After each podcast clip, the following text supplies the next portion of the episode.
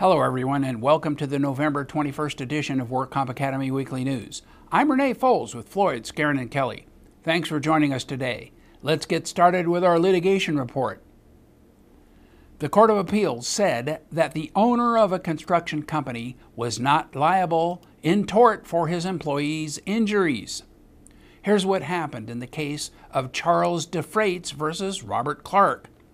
Clark is the sole owner of the company R.G. Clark Construction. He hired his own construction company to build a duplex on property he owned in Ukiah. Clark visited the property most days during construction and stayed for about an hour, but he did not perform manual labor at the site. DeFreites was working as a foreman for R.G. Clark Construction. One of his duties as foreman was to make sure that there was a safe environment for the workers. Before anyone began to place roofing paper on the roof, Clark told DeFreites to construct scaffolding for safety. Clark provided scaffolding planks and lumber from his home to be used for this purpose. DeFreites told Clark that he did not want to construct the scaffolding because it would not be safe and there was not enough material. DeFreites instead asked Clark to provide roof jacks for the roof construction. Clark replied that his crew would work safely without roof jacks and refused to honor his request.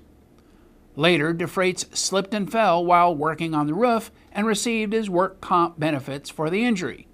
DeFreites also sued Clark individually for personal injury. Clark moved for summary judgment on the ground that workers' compensation was DeFreites' sole remedy. The trial court agreed, finding that there is no evidence proffered that Clark owned or supplied the materials for the scaffolding in his individual capacity. Summary judgment was granted and DeFreites appealed. The Court of Appeal, in the unpublished opinion of Charles DeFreites versus Robert Clark, sustained the dismissal. On appeal, DeFreites argued that Clark was personally responsible for his injuries because Clark, in his capacity as the person who hired R.G. Clark Construction, supplied defective safety equipment to the job site. The Court of Appeal disagreed and relied on the Privette doctrine in support of their opinion. Generally, under this doctrine, an employee of an independent contractor, such as DeFreites, may not bring a tort suit against the hirer of the independent contractor. Here, DeFreites received workers' compensation for his injuries. Clark, as hirer, is presumed to have delegated the responsibility for the safety of the workers to the independent contractor R.G. Clark Construction. In sum, Clark, as hirer, did not assume a lasting duty towards the employees on the job site when he provided scaffolding. The trial court did not err in granting summary judgment. The Court of Appeal reversed the WCAB findings on apportionment and injury. Here's what happened in the unpublished opinion of Larry Sallet versus WCAB. Larry Sallet was employed by the city of Inglewood as a police officer. He suffered multiple industrial injuries during the course of that employment and retired from the police force. He then worked for Alpha Industries as an information technology technician.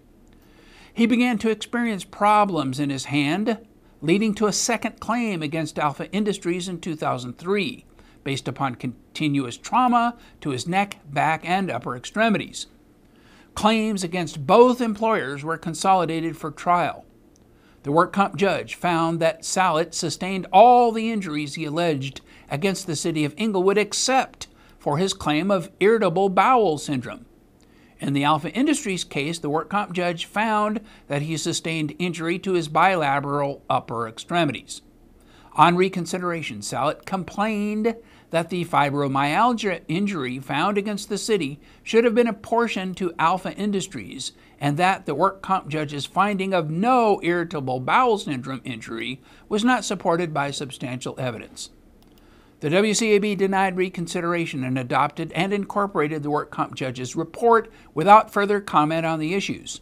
The Court of Appeal reversed in the unpublished opinion of Larry Sallet versus WCAB. The work comp judge based the findings of no industrial irritable bowel syndrome injury on two grounds.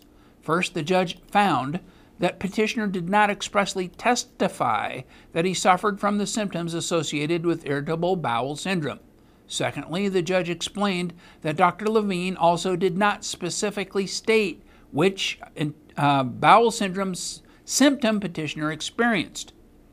However, the Court of Appeal noted that Sallet testified he experienced gastrointestinal problems and had been diagnosed and treated for irritable bowel syndrome.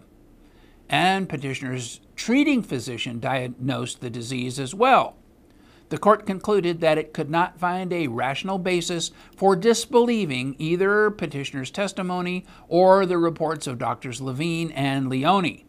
Similarly, after a review and discussion of the medical evidence on the topic of apportionment of the fibromyalgia disability, the court found that the apportionment was not supported by substantial evidence.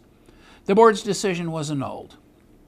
There is no new or novel point of law resulting from this case. It is essentially a reweighing of the medical evidence that favored Larry Sallet.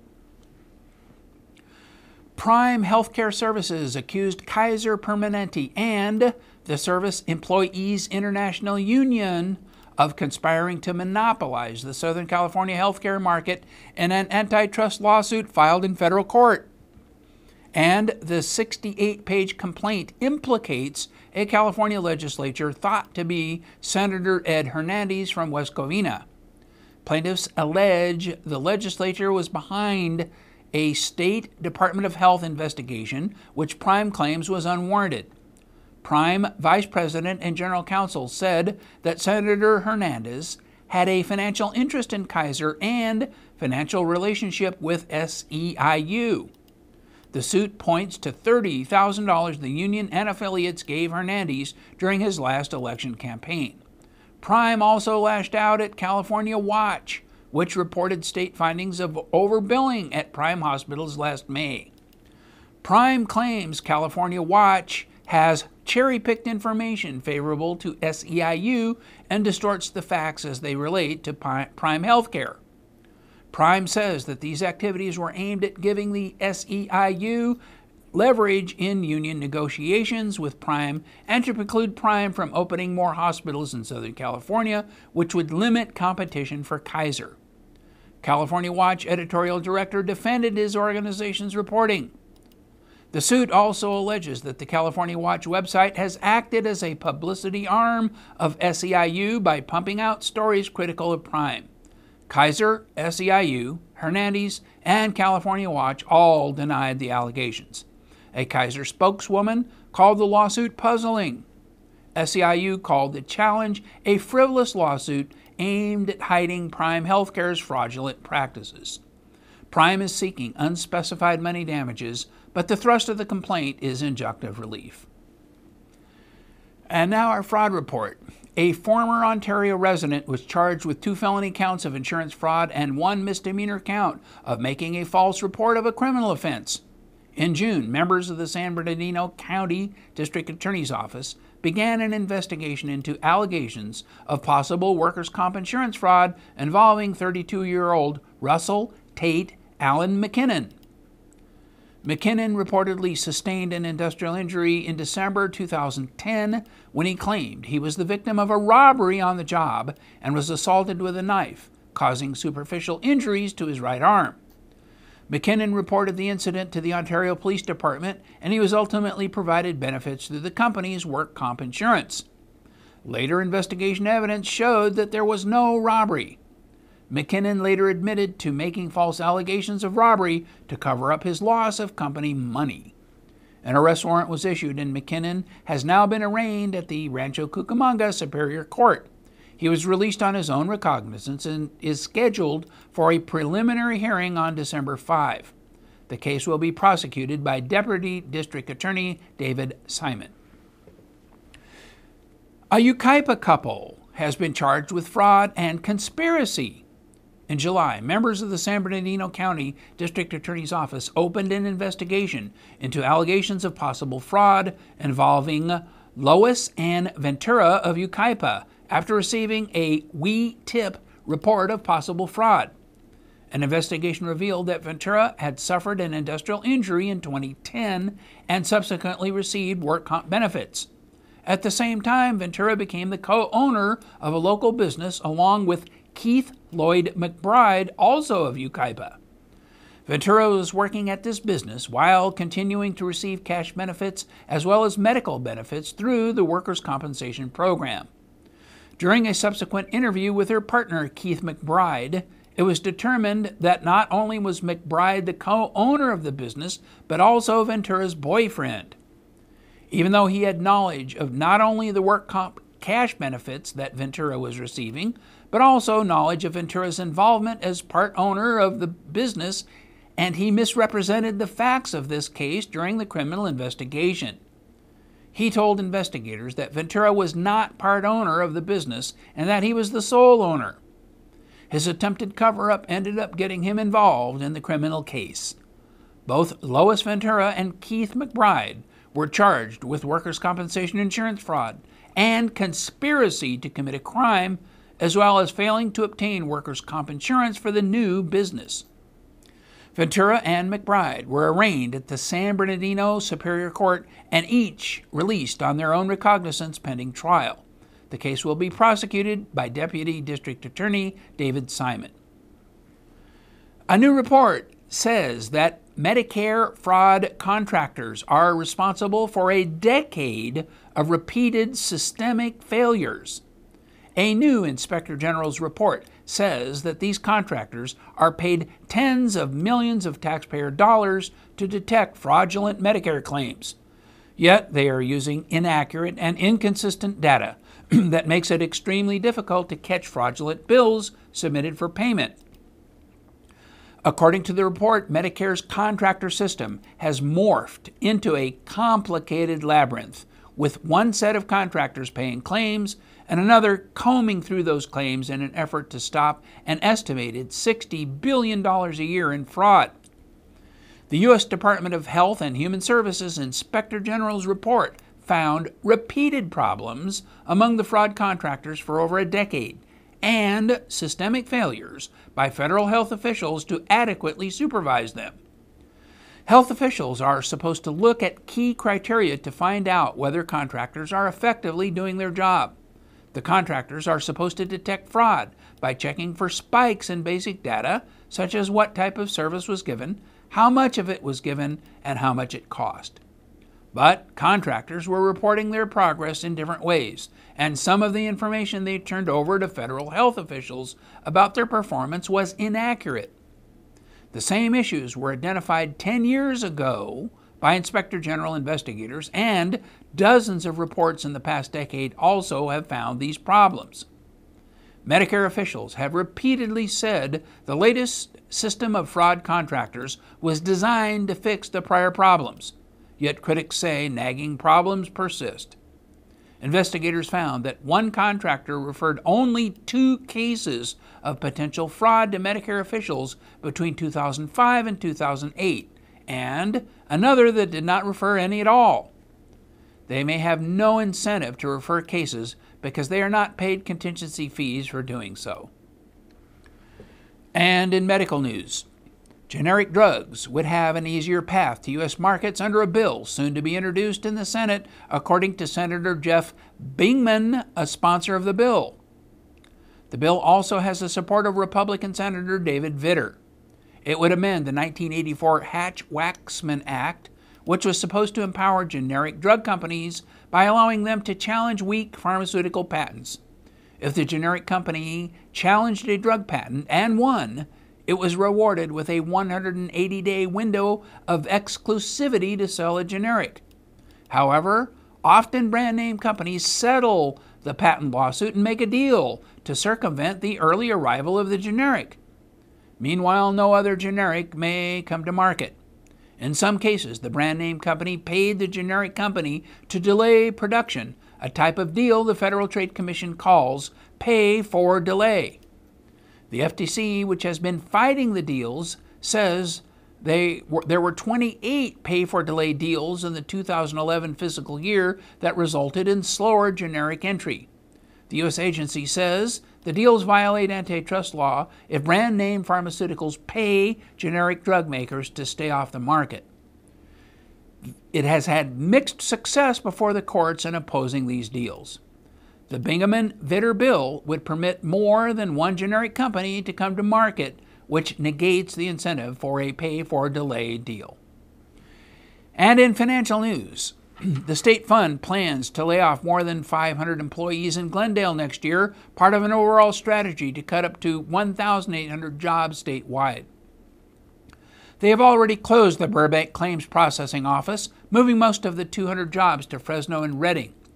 And dozens of workers protested the layoffs outside the firm's six floor claim adjustment office in Glendale. Some protesters say that the chief executive, Tom Rowe, lied to them.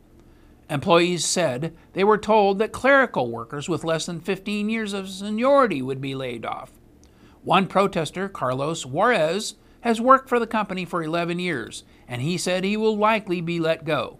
He has a wife and three children to support and is worried about his family will make ends meet. Marina Stranjavia, who has also worked for the firm for 11 years, said her job is also on the chopping block. She lives with her daughter, who recently graduated from college and landed an unpaid internship. About 20 people at a time took part in the lunchtime protest, with workers rotating in and out. Protesters pointed out Rowe's $450,000 annual salary, with up to a 30% bonus, as a better place to cut expenses. And in other news, the DWC announced that registration for its 19th annual educational conference is now open. The conference will take place February 23rd and 24th at the Los Angeles Sheraton Gateway Hotel and March 5th and 6th at the Oakland Marriott Center Hotel. Attendee, exhibitor, and sponsor registration forms may be downloaded from the DWC Educational Conference webpage. Registration forms are also available at the conference website and the front counters of the 24 DWC district offices in the state. Registration flyers were recently mailed to the more than 8,000 names on its conference mailing list. Registrants will receive a postcard confirming their registration once received. This annual event is the largest workers' compensation training in the state. Claims administrators, attorneys, medical providers, return to work specialists, employers, and others can learn firsthand about the most recent developments in the system. The conference is applying for continuing educational credits for attorneys, claims adjusters, rehabilitation counselors, case managers, disability management, and qualified medical examiner professionals. The DWC expects 800 registrants and more than 50 exhibitors at each location. Attendees and exhibitors are encouraged to register early.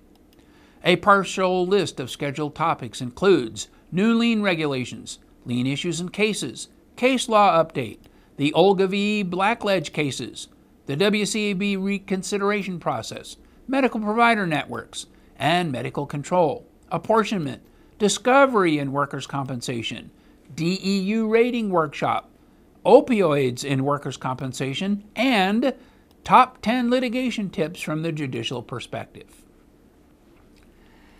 Stanley Zax has decided to retire as the president and CEO of Zenith Insurance Company effective January 1st. Mr. Zax will be 75 years old in 2012 and has been the CEO of Zenith since 1977. He is responsible for developing Zenith from a small market insurer into a workers' compensation specialist insurer in the United States focused on quality service. Zenith is now a wholly owned subsidiary of Fairfax Financial Holdings. Jack Miller, who joined Zenith in 1997 and is currently an executive vice president and the COO of Zenith and the president of its operating insurance subsidiary, will become the president and CEO of Zenith in his place. Mr. Zax will continue to act as chairman of Zenith and will chair the Fairfax Advisory Board. Mr. Zax expressed his thanks to all of the employees of Zenith who helped him create one of the preeminent specialty insurance businesses in North America. He believes that Zenith will continue to flourish in the years to come. After his retirement, he says he will be spending more time with his family and grandchildren when he is not needed as a consultant by Fairfax. And that's all our news and events for this week. Please check our website daily for news updates, past editions of our news, and much, much more. And remember, you can subscribe to our weekly news podcasts and special reports using your iPhone, iPad, or iPod by searching for WorkComp Academy in the iTunes Store. Again, I'm Renee Foles with Floyd, Skeren, and Kelly. Thanks for joining us today. And please drop by again next week for more news.